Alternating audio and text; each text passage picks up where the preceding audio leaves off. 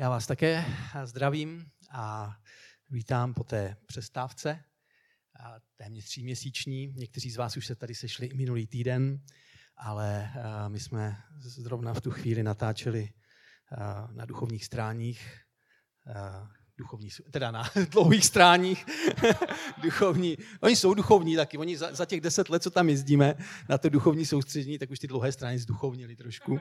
Takže na dlouhých stráních jsme natáčeli minulý týden a duchovní soustředění, které si budete moct poslechnout a podívat se na něj někdy v létě. Ale každopádně, jak říkal Martin, měli jsme během té koronakrize vždycky v neděli nějaké to poselství přes video. A i když jsme vás fyzicky neviděli, tak já jsem si vás představoval. Když jsem já natáčel ta svoje poselství, tak jsem si vizualizoval vlastně vaše tváře, jo, protože jsem viděl jenom tu kameru, ale za tou kamerou jsem si říkal, aha, tak tam sedí ten, ta. Takže já jsem se s vámi vlastně nerozloučil během těch 3 měsíců. No a vy se mnou taky ne, protože jste mě občas mohli vidět skrze to video. Takže jak říkal Martin, dneska pokračujeme v sérii Bůh mluví. A ta série měla takový podtext, podnázev, který jsme si dali, a to je čtení mezi řádky. A dneska bych se chtěl zaměřit na to, že Bůh mluví, a konkrétně na tu třetí osobu trojice, to je Duch Svatý. A chtěl bych se s vámi sdílet na toto téma, že i Duch Svatý jako třetí osoba trojice k nám mluví. A když už mluvíme o tom čtení mezi řádky, tak musím říct, že Bible nám podává velice rozmanitý pohled na to, kým Duch Svatý je. Nenajdeme jednu pasáž, kde bychom měli o Duchu Svatém jako třetí osobě trojice nějaký takový oddíl, kde by se shrnovalo, Duch Svatý je to a dělá to a to.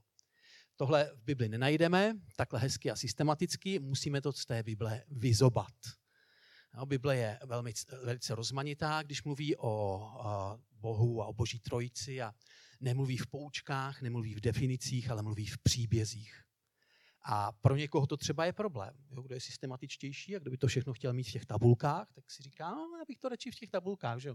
Aby v první knize Mojžíšově hned bylo napsáno pěkně v tabulkách, jak to všecko je, co to všecko, jak to všecko má být, s Bohem, s vírou, a to by mi vyhovovalo. Bohužel, takhle to není. A my musíme vyzobávat některé věci z té Bible, z těch jednotlivých příběhů, z jednotlivých stránek, a těch stránek Bible je strašně moc, a proto to není úplně jednoduché. Nicméně jsou jiní, jsou odborníci, kteří se tím zabývají už nejenom staletí, ale tisíciletí, protože církev už tady hodně dlouho, a ti nám poskytli nebo poskytují takový obraz třeba o Bohu a konkrétně třeba o Duchu Svatém v takové nauce teologické, která se jmenuje pneumatologie. No a my jako letniční máme pneumatologii rádi, protože máme rádi Ducha Svatého. Amen? Amen, máme rádi Ducha Svatého jako třetí osobu. Máme rádi Boha obecně, že jo? Ale my jako letniční zdůrazňujeme, že právě to dílo té třetí osoby trojice Ducha Svatého v té dnešní době je pro nás, jako pro jednotlivce, jako pro církev velice důležité, a my to bereme, že jsme trošinku tak jaksi znovu objevili ten důraz na Ducha Svatého. A tak když se podíváme do Bible, tak ta nám poskytuje mnoho těch perspektiv, kdo je Duch Svatý. A už od začátku Bible čteme, že Duch Svatý má takovou jakoby obživující funkci, a ta je úžasná, obživující funkci. Duch jako princip života, to je něco, co je pro nás jako pro věřící, pro všechny věřící velice důležité, protože už na začátku Bible, Genesis 1. kapitola 2. verši napsáno, že země byla pustá a prázdná, ale nad propastí se vznášel. Kdo? Duch Boží. Duch Boží.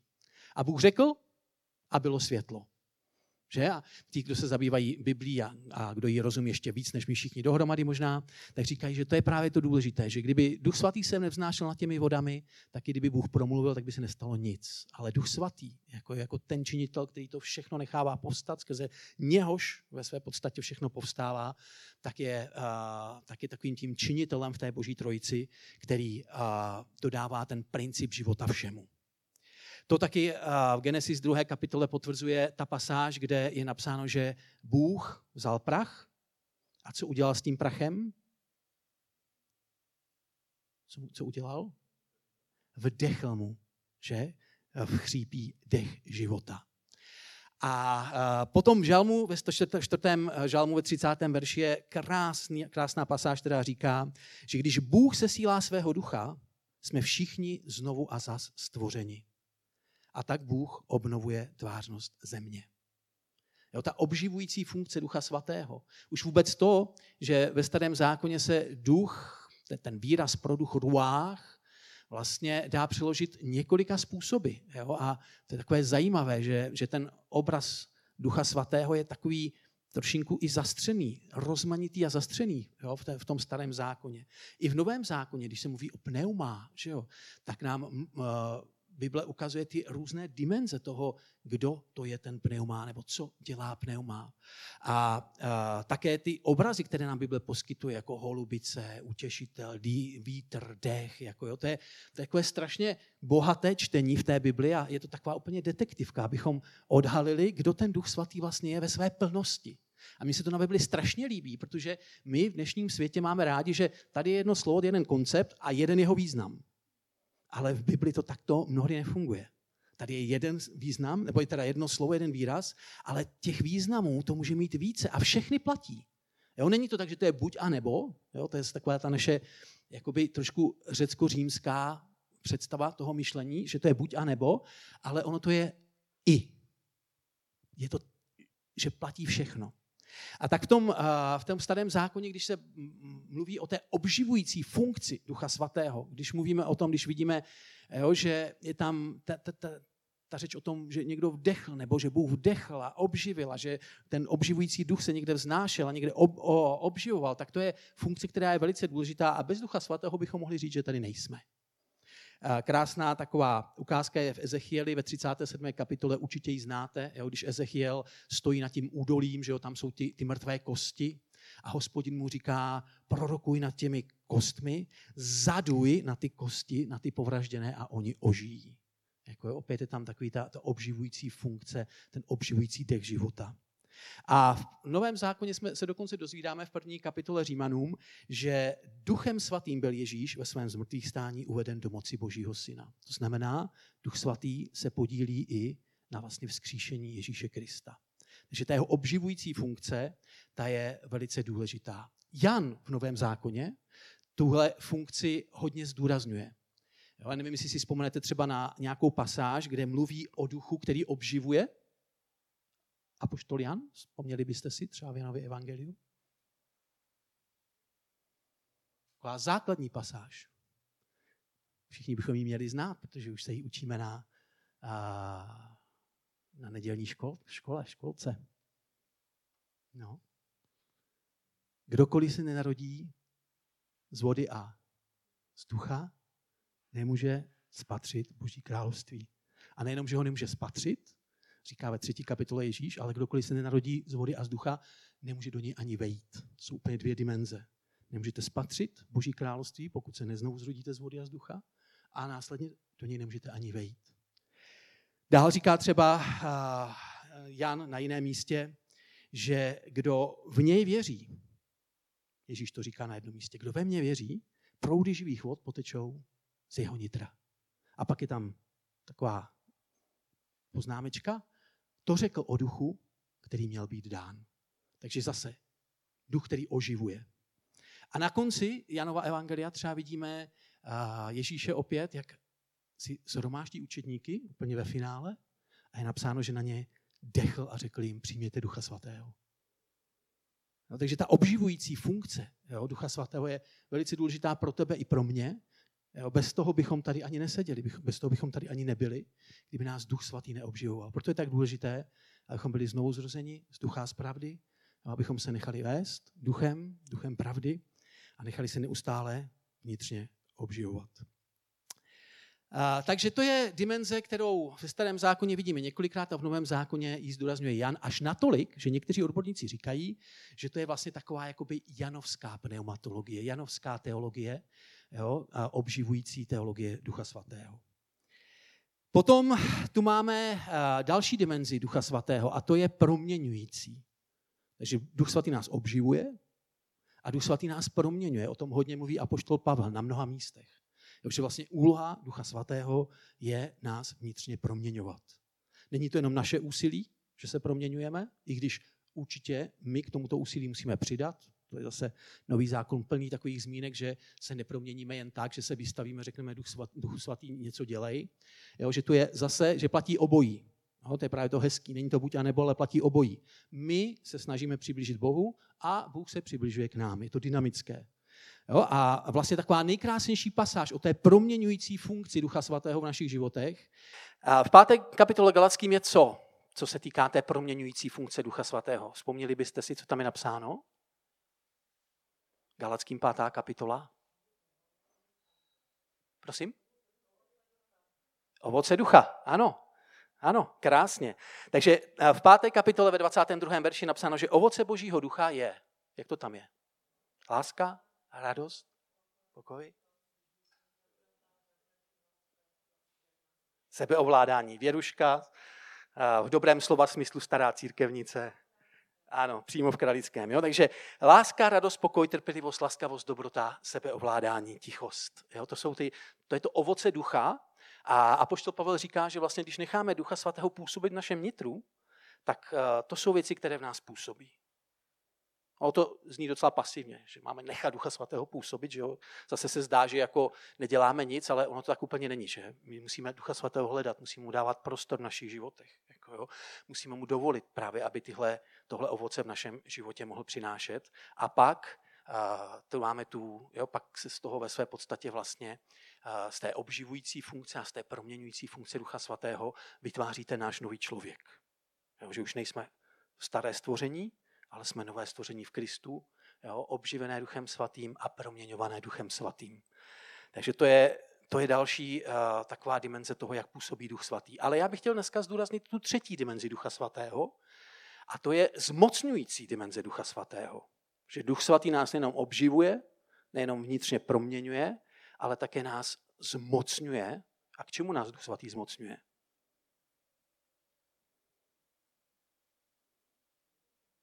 Čemu? K efektivní službě, že? Už ve Starém zákoně zase můžeme vidět, že Duch svatý zmocňoval určité osoby k určitým speciálním úkolům, že k tomu ty lidé potřebovali určité speciální, jako kdyby zmocnění z hůry, pomazání z hůry. Ve 31. kapitole Exodu vidíme Besaléla, o kterém je napsáno, že Bůh ho naplnil svým duchem, totiž moudrostí, důvtipem a znalostí každého díla, a on uměl dovedně pracovat se zlatem, stříbrem a mědí. To je velice praktické. No, to je velice praktická dimenze naplnění Ducha svatého. Také Oholiaba, syna Achisamakova, naplnil, aby byl šikovný řemeslník. Daniela, v knize Daniel vidíme, že Daniela naplnil a byl v něm mimořádný duch. A ten mimořádný duch v Danielově životě působil to, že se ve své podstatě dostal až mezi ty největší vládce, jo, té tehdejší říše, a dokázal efektivně spravovat tehdejší obrovskou vlastně zemi, obrovskou říši. Jo, to znamená, když nás Duch svatý zmocní, tady ta zmocňující část toho díla Ducha svatého, tak my jsme vybaveni k věcem, jo, které jsou zároveň přirozené, ale zároveň taky nadpřirozené. Jsou tady ty dvě úžasné dimenze. A pak také si můžete možná vzpomenout na Samsona, jo, to byl takový ten neposlušný, jeden z těch neposlušných soudců, kterého když Duch svatý zmocnil, tak je napsáno v 6. kapitole, že například roztrhl lva jako malé kůzle. Tohle zmocnění by třeba ocenili bojovníci MMA, že? Nebo takovéhle nějaké, v takových nějakých profesích, jo? Že by je Duch svatý zmocnil a oni by roztrhli vejpůl své soupeře a mohli by vyhrávat. A v Novém zákoně to pokračuje, protože Lukáš sám říká, Ježíš, když přišel do synagogy a vlastně definoval svoji službu a svoji funkci, tak řekl, Duch Hospodinův je nade mnou a pomazal mě proto, abych, a teď tam, kdy vypočítává k čemu, abych přinesl chudým radostnou zvěst, abych osvobozoval zajaté, zdeptané, vyváděl na svobodu a tak dále, a tak dále, a tak dále. Jo, to znamená, to je ta zmocňující funkce Ducha svatého a potřebovalý Ježíš tady na tomto světě potřeboval, aby Duch svatý sestupoval do jeho života a zmocňoval Ježíše k tomu. Ježíš ty věci nedělal sám ze sebe, jenom tak, že tady chodil a řekl si, no tak teď budu uzdravovat, ale celý nový zákon nám svědčí o tom, že ve své podstatě nedělal nic jiného, než k čemu ho poslal Otec a k čemu ho Duch svatý zmocnil. A nakonec, když odcházel z téhle země, tak říká svým učedníkům, Teď ještě neodcházejte z Jeruzaléma, je napsáno, že jsem 40 dní zjevoval po svém zmrtvých stání a když s nima tak seděl, tak říkal, ještě neodcházejte z Jeruzaléma, ale čekejte na zaslíbení, jo, čekejte na tu moc výsosti, která sestoupí a vy dostanete sílu Ducha Svatého a budete mi svědky v Jeruzalémě, Samaří a v Judsku, Samaří až na sám konec světa. A to je ta zmocňující funkce Ducha Svatého, kterou my letniční tak zdůrazňujeme, protože máme pocit, že svého času se tento důraz na tu zmocňující funkci Ducha Svatého z života církve trošinku vytratil. Proto jsme letniční, protože na letnice se stalo to, že se stoupil Duch Svatý. Není to tak, jak jsem vám říkal, že když jsem byl úplně krátce obrácený křesťana a slyšel jsem, že chodím do letniční církve, tak jsem si ji spletl z letní církví. Já jsem nevěděl, co to je letniční, tak jsem si říkal, aha, chodím do letní církve, taková pohodová, sluníčko, jo, to já chodím do dobré církve, letní, oni chodí do jiný, nějaký zimní, ale já chodím do letní církve. A potom mě starší bratři poučili, že to není léto, ale že jsou to letnice a že se jmenuje letniční právě proto, že zdůrazňujeme ten den, kdy Duch Svatý sestoupil na ty svoje učedníky a kdy jim přinesl právě to nadpřirozené zmocnění z výsosti. A to nadpřirozené zmocnění z výsosti má mnoho podob. Jo, první Korinským říká, že jednomu je dáno slovo moudrosti. Jo, nadpřirozené moudrosti, to není přirozená lidská moudrost, ale nadpřirozená moudrost. Nebo slovo poznání, opět nic přirozeného, něco nadpřirozeného, co třeba běžně nám není dostupné. Někomu zase víra. Všichni máme víru, ale v některých okamžicích potřebujeme dar víry, jo, který nás zmocní k některým věcem, abychom překonali některé překážky, některé výzvy ve svém životě. Tak, jak říkal Martin, máme za sebou koronakrizi a holt se dostáváme do situací, které jsou těžko řešitelné třeba pro nás a v některých okamžicích potřebujeme dar víry vůbec, jo, abychom třeba vstoupili do některých věcí, překonali některé věci. Jo, jinému dar uzdravování. Samozřejmě, že to tady se nemluví o lékařích, jako jo, i když lékaři jsou samozřejmě požehnáním, ale tady se mluví o tom, že někdo prostě je zmocněn v nějakém okamžiku k tomu, aby se za někoho modlil a ten člověk byl uzdraven. Jo, dar mocných činů a dar mluvit ve vytržení a tak dále. To jsou všechno ty dary, které nám Duch Svatý jaksi dává do našeho středu a to je ta jeho zmocňující funkce. Takže když to znovu zopakuji, Duch Svatý nás obživuje, proto jsme mohli vejít do Božího království. Už jsme mohli vejít, i když je to takové ještě už a ještě ne. Duch Svatý nás proměňuje vnitřně, ale také vnějšně nás zmocňuje, jo, skrze to pomazání k určitým věcem, ke kterým bychom jinak zmocnění nebyli. A jak to teda bylo na tom dní letnic? K tomu se chci dneska dostat a chci vám něco skrze to zprostředkovat, jednu myšlenku. Ve Skutcích 2. kapitole čteme, že když nastal den letnic, všichni byli shromážděni na jednom místě, náhle se strhl hukot z nebe, jako když se žene prudký vítr, a naplnil celý dům, kde ti učedníci a shromáždění byli. A ukázali se jim jakoby ohnivé jazyky, rozdělili se a na každém z nich spočinul jeden, a všichni byli naplněni Duchem Svatým a začali ve vytržení mluvit jinými jazyky, jak jim Duch dával promlouvat. V Jeruzalémě byli zbožní Židé ze všech národů na světě, a když se ozval ten zvuk, sešlo se jich mnoho a užasli. Protože každý z nich je slyšel mluvit svou vlační řečí. Byli ohromeni a divili se, což nejsou všichni ti, kteří tu mluví z Galileje. A jak to, že je slyšíme my, každý ve své rodné řeči, Partové, Médové, Elamité, obyvatelé Mezopotámie, Judeje, Kapadokie, Pontu, Ázie, Frigie, Pamfilie, Egypta, Libie, Kyrény, přistěhovalí Římané, Židé, obrácení pohané, křesťané, Arabové, všichni je slyšíme mluvit v našich jazycích o velikých skutcích božích. A žasli a v rozpacích říkali jeden druhému, co to má znamenat. Ale jiní říkali s posměškem, jsou opilí. Kdybyste se na tu kapitolu podívali pozorněji, na tuhle část kapitoly, tak byste zjistili, že se tam opakuje jeden výraz. V různých jakoby formách se tam opakuje jeden výraz. Opakuje se tam asi 6x, 7x. Viděli byste, který výraz to je? Je to výraz žasnout. Je tady napsáno, že ti lidé, kteří viděli to, že se stoupil Duch Svatý a co dělal v životě vlastně těch, na které se stoupil, že užasli v 6. verši, byli ohromeni, divili se, potom ve 12. verši zase žasli, byli v rozpocích a jiní s posměškem dokonce říkali, jsou opilí. A já tě chci dneska ráno pozbudit k tomu, že když Duch Svatý jedná v našich životech, a když právě se do našich životů dostává ta jeho zmocňující funkce, tak to jsou většinou nebo často okamžiky, které nás překvapí, u kterých žasneme. Já třeba, když jsem poprvé dostal dar jazyků, jako tady učedníci v téhle horní místnosti, tak to jsem byl mladíčký křesťan, už jsem studoval tady na biblické škole a už se končil prvák a mnoho lidí se už za mě modlilo, abych přijal Ducha Svatého, abych se mohl modlit v jazycích, jo, protože jako správný letniční na tohle dáváme důraz. A ono pořád nic. Jo, a byl jsem já a shodou okolností tady ještě taťka od Štěpána, byli jsme dva studenti, kteří jsme ten dar ještě neměli. A tak jsme si rozvinuli svoji osobní teologii, že ten dar nemusí mít všichni.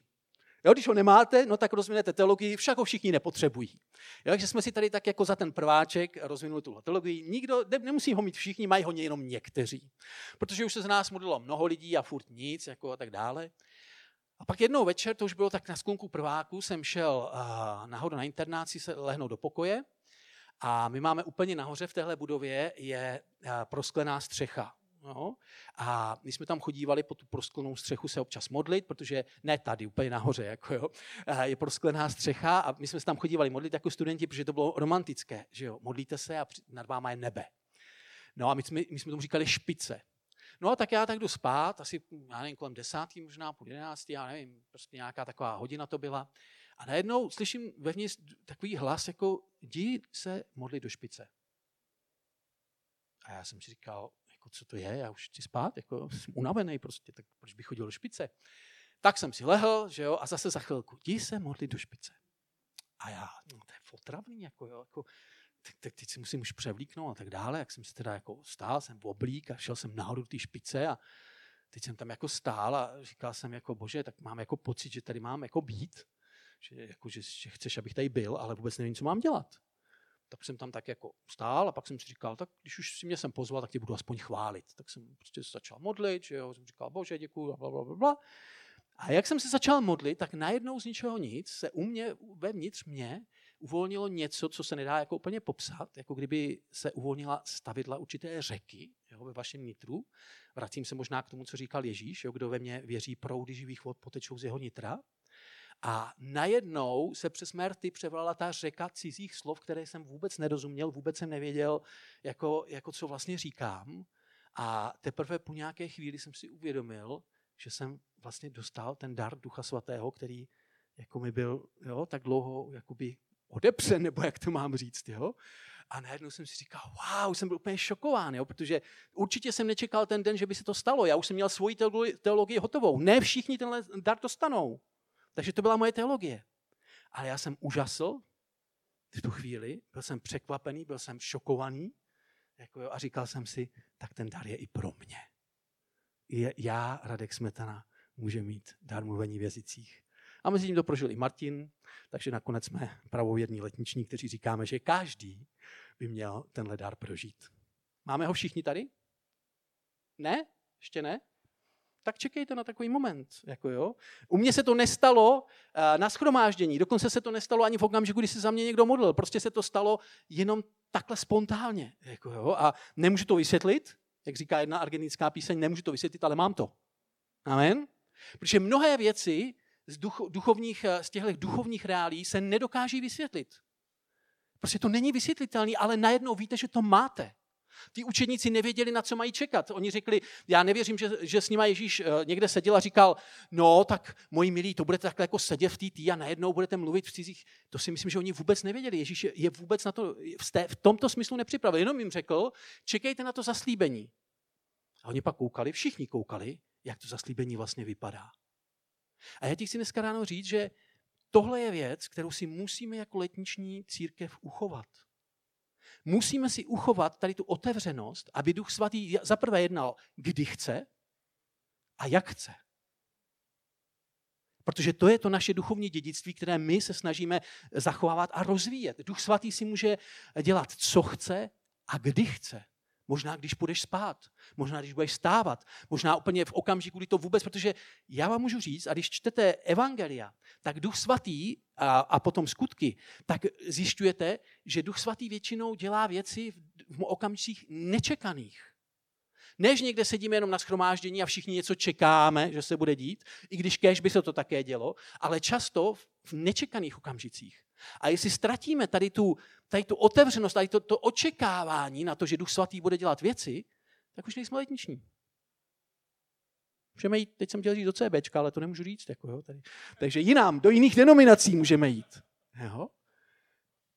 Jestliže ztratíme tady tu otevřenost na to, že Duch Svatý jedná a jedná svým způsobem, nadpřirozeným způsobem, nezvyklým způsobem, ale způsobem, prostě, kterým on chce jednat. Ale teď chci přijít k druhé části toho příběhu. V tom prvním se všichni divili a žasli, jsme řekli. A dokonce nevěděli, co si mají myslet a říkali o učednicích, oni jsou opilí. Co vám taky může stát někdy, jo? Když Duch Svatý něco začne dělat ve vašem životě, tak ti druzí si říkají, on je blázen. Jako. Co to jako dělá? Jo? A jestli se vám to ještě nestalo, tak si myslím, že ještě nejste letniční.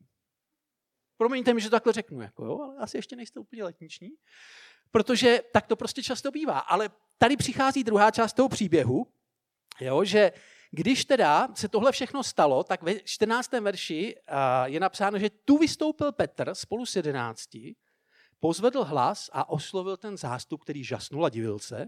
Muži jučtí a všichni, kdo bydlíte v Jeruzalémě, toto vám chci oznámit, poslouchejte mě pozorně.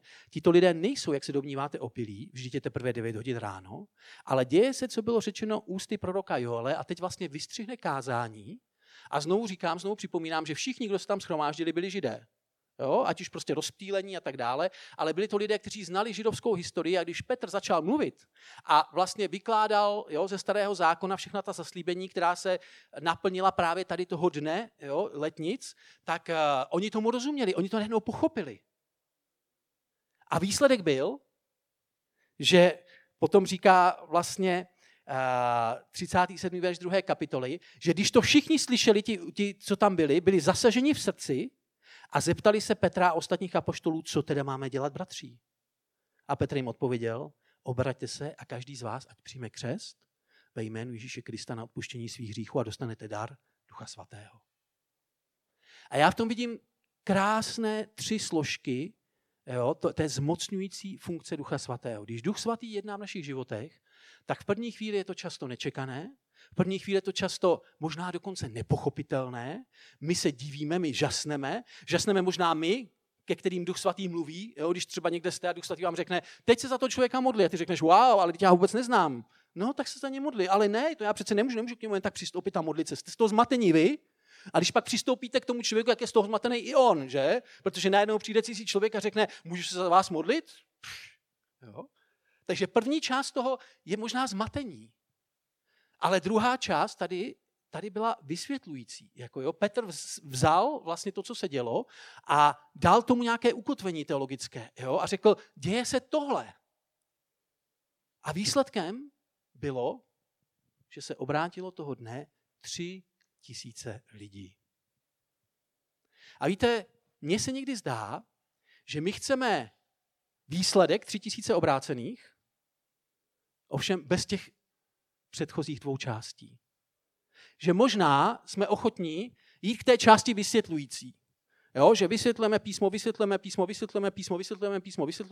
kážeme a to je samozřejmě dobré, ale v tomhle dni to, co způsobilo to obrácení, nebylo jenom samotné kázání.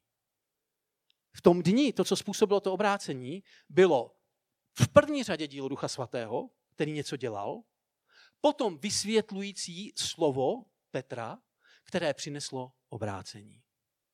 A jestli my jako letniční církev na tyhle 3 složky zapomeneme a rezignujeme, tak se obávám, že nebudeme mít ani to výsledné obrácení, po kterém toužíme. Protože je to Duch Svatý, který iniciuje věci svým způsobem.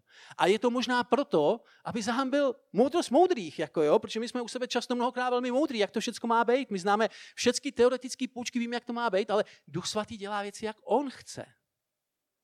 Jo? A otvírá věci, jak on chce. Teď jsem slyšel, jak říkal Martin, prodáváme tady tu knihu Vyklíte pódium, která o tom mluví, jako jo, jak nechat prostor Duchu Svatému ve shromáždění, jako v církvi.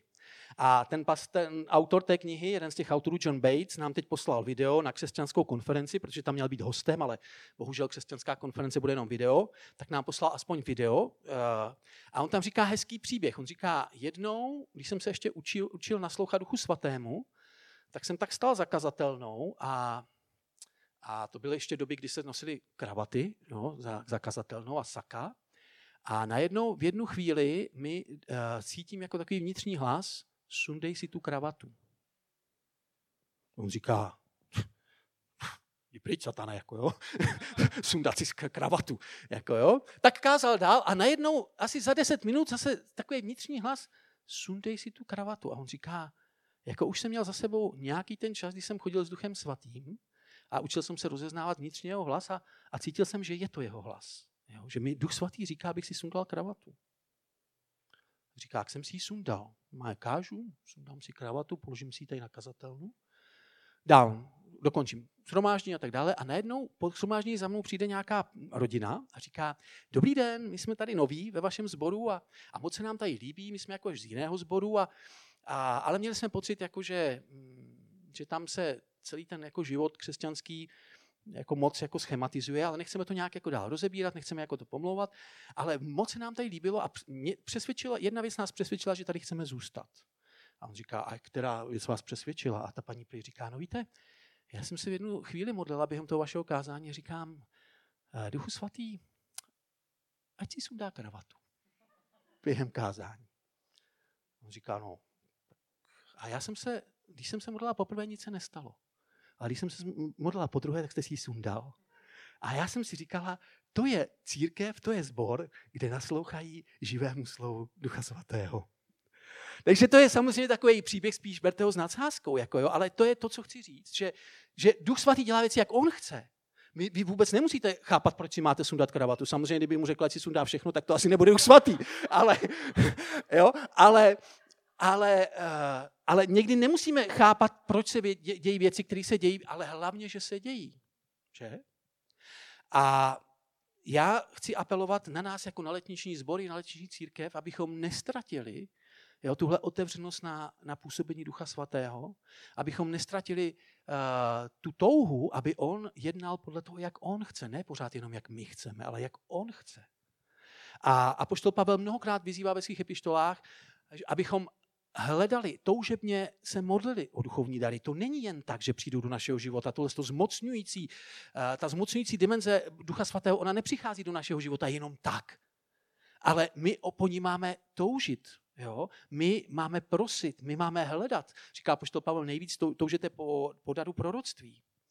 A možná víte, že jedna epištola, 1. Korinským, je věnována právě tomu společenství, kde takovýchhle duchovních darů bylo během třeba bohoslužeb úplný přehršel. Tolik, jako jo, že apoštol Pavel to už musel jakoby trošku rovnat a říkat, prosím vás, jako jo, nepřekřiklujte se, jo, když mluví někdo v jazycích, tak prosím vás, promluvte v klidu jeden, druhý, třetí, pak ať se to vykládá, jo, když má někdo proroctví, tak jako ať to řekne jeden, druhý, třetí a ono to stačí, jako jo, zase těch proroctví nemusí být hodně. To znamená, to bylo korinské shromáždění bylo shromáždění, kde neměli problém s duchovními dary, měli problém s morálkou, ale to je zase jiná věc. Jo?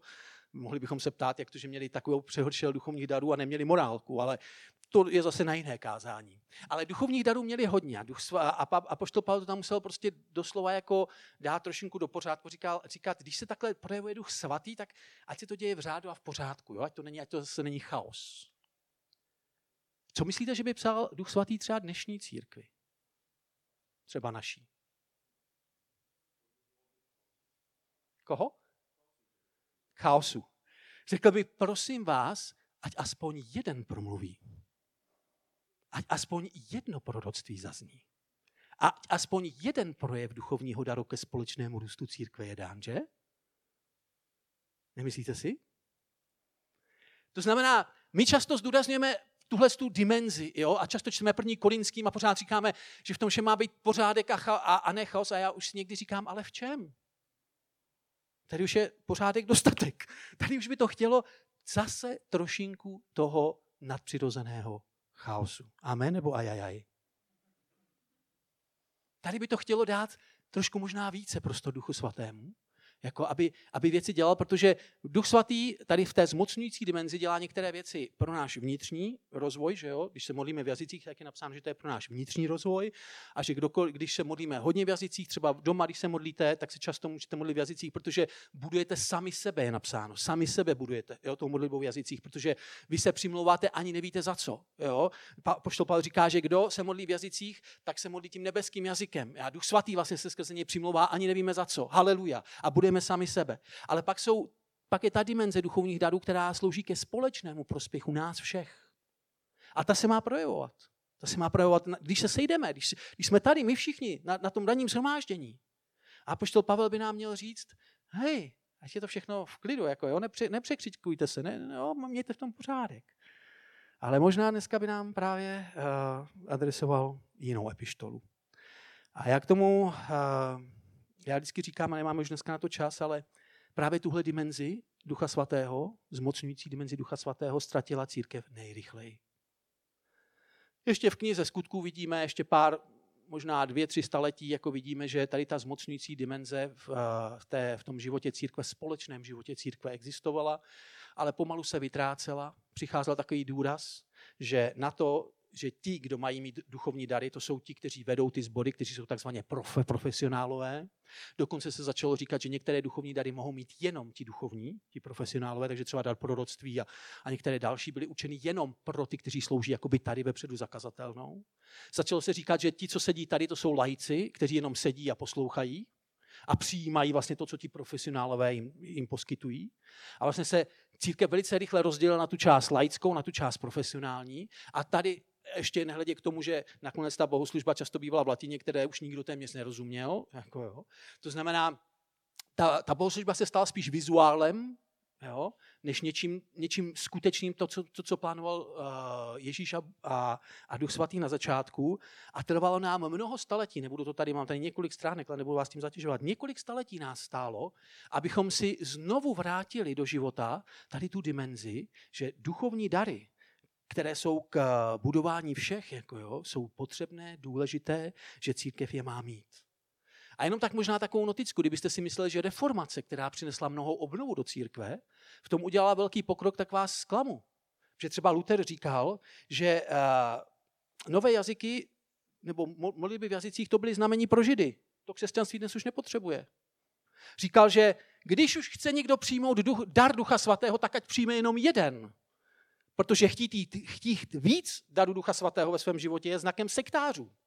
Takže kdyby tady dneska kázal Luther, tak jsme pro ně všichni sektáři, protože já doufám, že my ještě všichni chceme ne jeden dar Ducha Svatého, ale chceme jí víc. Jo? Říkáme si, Duchu Svatý, použij si nás jak chceš. Jestli chceš mi dát dar víry, dar zmocnění, dar jazyků, dar toho, dar tamhle toho, já jsem tady, jenom působ. Takže nám trvalo dlouho, než jsme tuhle zmocňující dimenzi Ducha Svatého vrátili zpět do církve. A já bych si přál, aby alespoň v té letniční církvi tady ta zmocňující dimenze Ducha Svatého zůstala.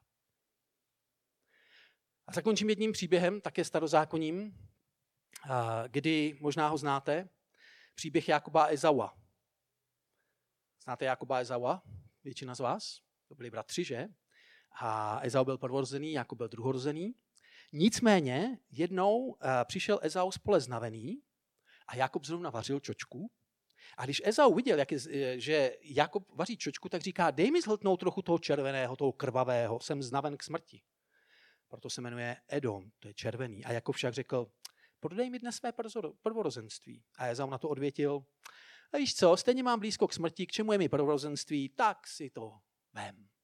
A Jakub řekl, tak mi to odpřísáhni dnes. A on mu to odpřísáhl a tak své prvorozenství prodal Jakubovi. Moje výzva a moje obava je, abychom podobně svoje duchovní dědictví neprodali my. Možná se zdá, že Duch Svatý už u nás nepůsobí tolik jako dřív. Možná dokonce jsou někteří na to hrdí. No, říká si jim, teď to máme právě takový v pořádku, v klidu, jako že všechno uspořádané. A možná jsme i unavení z toho, že mnohdy to používání duchovních darů přináší excesy. Jo? Prostě ne všechno je rizí, to víme. Jo? Jsou to prostě věci, které tím, že jim nerozumíme, tak často v nich děláme chyby jako jo? A neděláme je dobře. A tak můžeme být unavení, jo, jako církev. Můžeme si říct, no, stejně už jsme blízko smrti, jako jo, stejně už prostě tyhle věci se tolik neprojevují, tak pojďme a kupme si nějaké jiné duchovní dědictví. Nějaký sensitiv duchovní dědictví, nebo dosaďte si nějaké dědictví. Protože my přece stejně už v tom, co jsme přijali, už tolik jít nedokážeme. A moje výzva je, abychom tohle duchovní dědictví nestratili. Nevím, jestli mě Martin teď nevyloučí z našeho sboru po tomto kázání, ale moje výzva je, abychom ho nestratili. My jsme si řekli, že teď budeme měsíc a půl nebo 2 měsíce právě i s vedoucíma mluvit na tohle téma. Budeme si říkat, jak dát prostor Duchu Svatému v našem středu, v našich životech vlastních a v životě našeho shromáždění, společenství. Tady ta kniha vlastně Vyklité pódium je takovým nástrojem k tomu, abychom mohli o tom diskutovat. Pozbuzujeme naše vedoucí, aby si je přečetli. Protože, víte, já mám rád kavárny. Určitě. Sice už nemůžu pít moc kofeinovou kávu, už jenom bez kofeinu, ale určitě mám rád kavárny. A jednou jsme s naším synem, s Kubíkem, to byl závěrečný příběh, jsme jeli do jednoho města a v tom jednom městě jsme jeli do kavárny, kde on měl podstoupit baristický kurz. A tak jsem tam jel já, Miri, Kubík a teď jsme tam přišli do té kavárny, tam nás hezky přivítali a řekli, kurz je nahoře, jo, tam máme prostě nějaký mašiny a tam bude kurz, tak tam můžete jít, jestli chcete, nebo můžete počkat tady v kavárně. Tak Miri šla nahoru, já jsem zůstal dole a teď jsem tam seděl, ten kurz trval asi 4 hodiny, takže jsem tam tak 4 hodiny seděl, už jsem tam cumlal, nevím co, ale byla zajímavá dynamika té kavárny. Mně připadalo, že jsem se propadl do církve, jako. Protože tam byli ti baristé, že za tou kavárnou a čas od času někdo přišel vždycky a ahoj Mílo, nazdar, jak se máš? No pojď dál, jasný, hele, tu kávu máš namletou tamhle vzadu. Jo, jasný. Pak se no nazdar, Péťo, čau, hele, tohleto, no dobrý, jako to a teď a já jsem tak koukal na tu komunitu vlastně, jo, jsem si říkal, tady je úplně komunita kolem té kavárny, jo, která prostě se má ráda, jo, která se na sebe hezky usmívá, která si podává ruce, jako si je podáváme my v církvi. A je to vlastně tady všecko jako v církvi. Což na jednu stranu je hezké, ale já si říkám, ale církvi by měla přeci jenom, neměla chybět ta dimenze nadpřirozená. Tady ta přirozená dimenze je skvělá, je úžasná. Já jsem rád, když si můžeme dát kávu po shromáždění. To je skvělé. Jako jo. Ale jestli nám zůstane jenom ta kavárna, jestli nám zůstane jenom to kafe, jestli budeme lidi zvát jenom na kafe, tak nevím, jestli dosáhneme toho, čeho dosáhli na den letnic. A myslím, že oni toho nechtěli dosáhnout, to dosáhl Duch Svatý.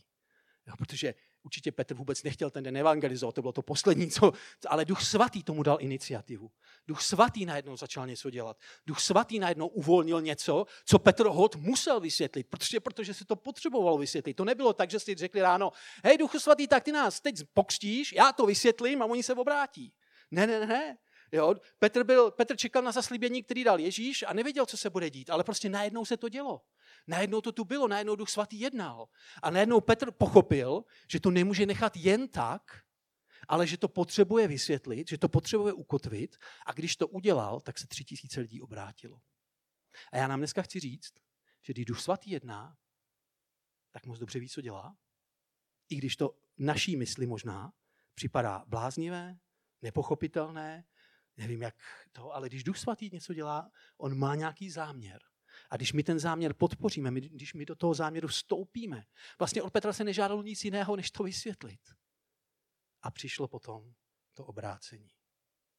Buďme církví, která dává Duchu Svatému prostor. K tomu, aby nás obživoval, haleluja, to potřebujeme všichni. K tomu, aby nás proměňoval vnitřně, haleluja, to potřebujeme taky všichni. Nechceme být jako v Korintě, kde sice měli převršel duchovních darů, ale dělali tam takové věci, o kterých se dneska ani nemluví. Jo? Chceme tu proměňující funkci. Korinťanům se chyběla tak proměňující funkce. A chceme i tu zmocňující funkci Ducha Svatého. A jestli tyhle 3 funkce v naší církvi a v našich životech budou, protože oni nebudou v církvi, pokud nejsou v našich životech. Že jo? Takže pokud tyhle 3 funkce budou v našem životě, budou i v životě naší církve, a já věřím tomu, že budeme zažívat to, co zažili učedníci na den letnic. Uvidíme, jak se mnozí lidé obrací k Bohu. Ne protože my jsme to tak všechno pěkně naplánovali, vymysleli, udělali, ale protože Duch Svatý začal působit, že Duch Svatý se rozhodl něco dělat podle svého způsobu a my jsme to jenom kanalizovali, my jsme tomu dali jenom nějaký směr, jenom nějaké vysvětlení, jenom nějaké doporučení a Duch Svatý si to dílo stejně pak dokončil sám, protože nikdo se nemůže obrátit, aniž by Duch Svatý něco nedělal v jeho životě. Takže i v těch životech těch 3000 už stejně Duch Svatý musel něco dělat, aby se mohli obrátit. Amen. Tak poprosím Marušku, jestli by jenom mě nedoprovodila při závěrečné modlitbě. Duchu Svatý, já věřím tomu, že jsi i tady dneska na tomto místě mezi námi. Jsi v životě každého jednoho z nás a jsi v životě tohle společenství. A já věřím tomu, že ty chceš působit podle své milosti, podle svého porozumění a chápání, které převyšuje naše chápání, naše porozumění. Tolikrát čteme, že Boží porozumění přesahuje to naše. Že Boží myšlení je mnohem vyšší než naše myšlení. A tak málo tomu někdy dáváme prostor ve svých životech. A Duchu Svatý, já tě vítám na tomto místě znovu a zas. Já ti říkám, že jsme církev, která se rozhodla ctít tohleto je dědictví, to duchovní dědictví, ten rozměr, kdy ty sestupuješ do našeho života, obživuješ nás, proměňuješ nás a zmocňuješ nás. My chceme všechny tyhle dimenze ve svém životě. Chceme, aby si nás neustále obživoval, protože to potřebujeme. Kdybys to nedělal, tak tu dneska nejsme. Potřebujeme, aby si nás proměňoval, protože chceme být znovu a víc podobní Kristu. Chceme být lepšími lidmi, chceme být lepšími křesťany, chceme být víc podobní Kristu. Ale chceme také zažívat víc tvého zmocnění a víc tvého vedení. Aby ten náš život nebyl jenom o tom, co my chceme, jenom to, jak my tomu rozumíme. Ale aby to náš život vypovídal o tom, že opravdu se necháváme vést Duchem Svatým. Ježíš, je napsáno, že se nechával vést Duchem Svatým. Neudělal nic bez toho, aniž by ty, Duchu Svatý, si ho k tomu nezmocnil, neuschopnil. Duchu Svatý, ať jsme takovou církví, ať jsme takovými věřícími. Ať jsme lidmi, kteří ti dávají prostor ve svém životě.